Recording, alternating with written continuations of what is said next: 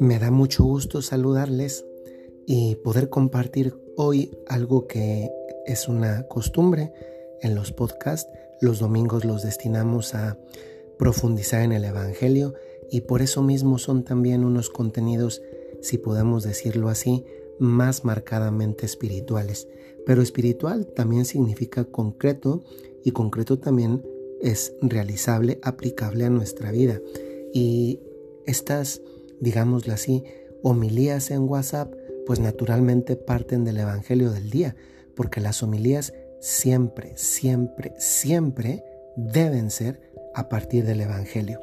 Las personas que reciben el podcast vía WhatsApp o en alguno de los grupos o por lista de difusión, tienen también el texto del Evangelio de este domingo, en este caso domingo 22 de noviembre de 2020, que es nada más ni nada menos que el domingo de la solemnidad de Cristo Rey, el último domingo del tiempo ordinario.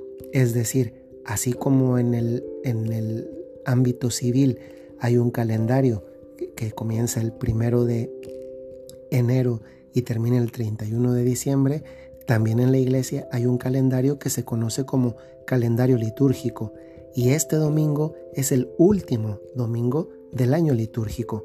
El próximo domingo será el primer domingo de Adviento y por tanto el primer día del calendario litúrgico de la iglesia. Entonces estamos, por así decir, en la última semana del año en la iglesia y este domingo es un tanto especial porque se dedica a Cristo Rey.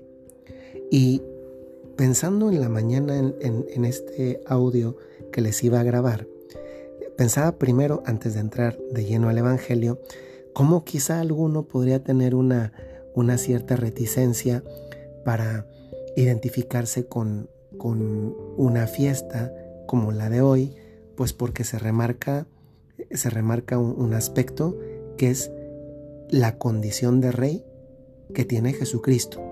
Y digo que alguno podría tener alguna reticencia porque ese alguno podría decir, pero es que yo no soy monárquico, yo soy republicano. Y entonces, ¿cómo me identifico con esta fiesta? A ver, aquí hay que aclarar una cosa. No es que la monarquía ilumine la condición de rey de Dios. Al contrario, es Dios quien inspira una monarquía. Es decir, toma ideas de esa realeza, de esa soberanía sobre las cosas. Pero además hoy en día las monarquías ni siquiera son como lo eran antes.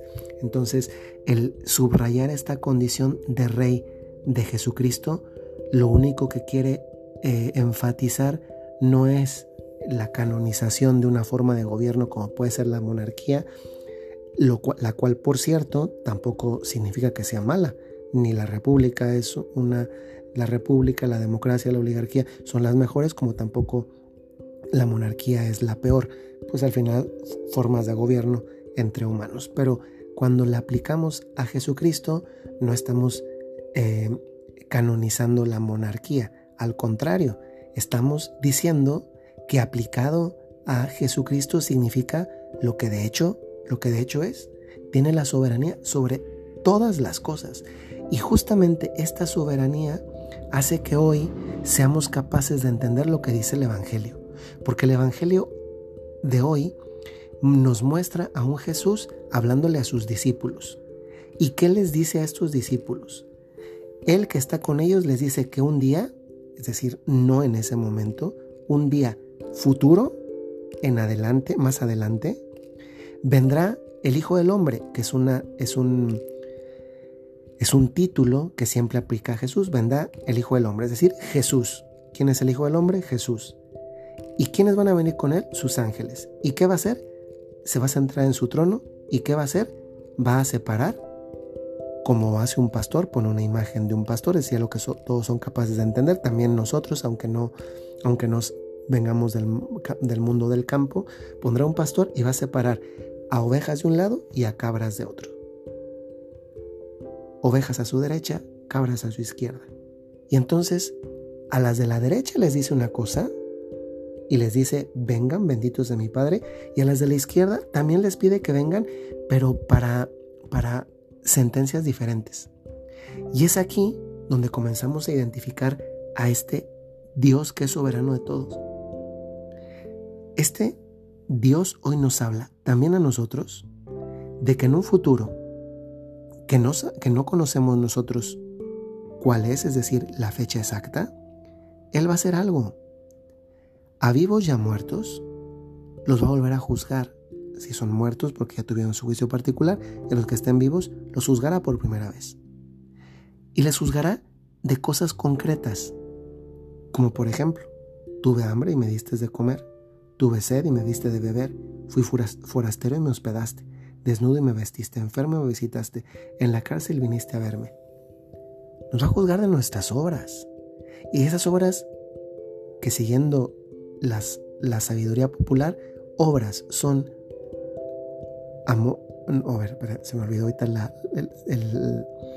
la máxima de la sabiduría popular. Obras son amores y no son buenas razones. Es decir, o lo manifiesto y lo plasmo y lo evidencio con obras, con actos, o me estoy inventando las cosas. Y aquí la pregunta de fondo, centrándonos en esta condición de rey, es, oigan, solamente puede hacer un acto de justicia quien es la justicia. Y la justicia se remite a una fuente que es la autoridad. Esto nos está diciendo, dado que Dios es Dios, Dios es la autoridad. A diferencia de como sucede, por ejemplo, con los jueces, los jueces tienen un, un poder que les viene de esa autoridad, que es una autoridad delegada por convención humana y por eso sus sentencias tienen un valor y se aplica justicia porque en el fondo están fundamentadas en una autoridad. En este caso Jesucristo que da unas sentencias y por tanto administra justicia, es decir, da a cada uno lo que le corresponde, en este caso según sus obras, poniendo a unos las ovejas a la derecha, los cabritos a la izquierda, lo hace porque Él es la autoridad. Él como juez administrando justicia, lo hace porque Él tiene autoridad porque Él es la autoridad. Y esto nos remite a pensar cómo este Dios que es soberano puede hacer esto. Y lo puede hacer justamente por eso, porque tiene una, un dominio absoluto sobre todo. Y más si se trata ya del fin de los tiempos. Y esto, esto que nos dice, cuando ven en su gloria el Hijo del Hombre, hace referencia a algo muy concreto. Nada, nada escapa de la justicia de Dios. De este Dios que es amor, sí, es amor y es misericordia aquí en esta, en esta tierra, en esta vida, pero que también es justicia en, en el mundo venidero. Y entonces esto nos hace plantearnos sinceramente por nuestras obras, yo, ¿dónde preveo que estaría? Pero es que tampoco hay que, adelantar, hay que esperar demasiado tiempo. Si esto si ese futuro del que hablaba Jesús a sus discípulos hubiese sido hoy, ¿yo qué hubiera merecido? ¿Estar de qué lado? ¿Escuchar qué? Escuchar ese venid vosotros benditos de mi Padre, heredad del reino preparado para vosotros desde la creación del mundo? ¿O más bien escuchar ese otro tan fuerte, duro y, e indeseable, apartaos de mí, malditos, ir al fuego eterno preparado para el diablo y sus ángeles? Y luego dice, ¿por qué? Tuve hambre y no me diste de comer. ¿A quién no has dado de comer? No nada más es comida literalmente, aunque también la incluye. Tuve sed y no me diste de beber. ¿A quién no has dado de beber? ¿Se acuerdan de esa frase de que dice Jesús en, en la cruz? Tengo sed. ¿De qué tiene sed de ti, Dios? Fui forastero y no me hospedasteis.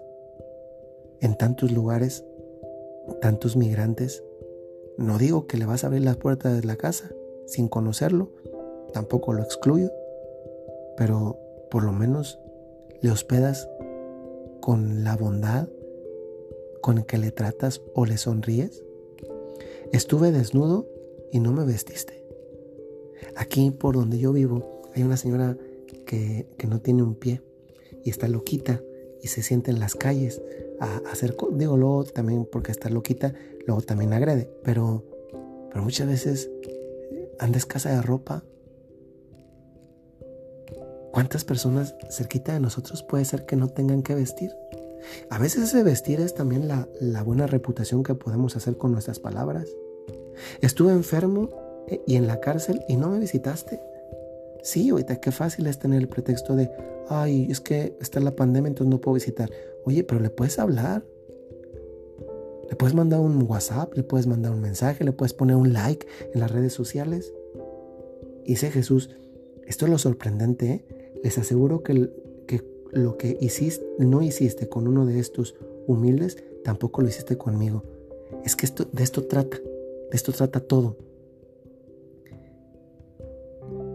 Si Dios es rey, tratemos a todos sus hijos, a todos los seres humanos como príncipes. Tú también eres una princesa tú también eres un príncipe, porque eres hijo de este rey. Y esto te habla de tu dignidad de cristiano, pero también te habla de la dignidad del otro.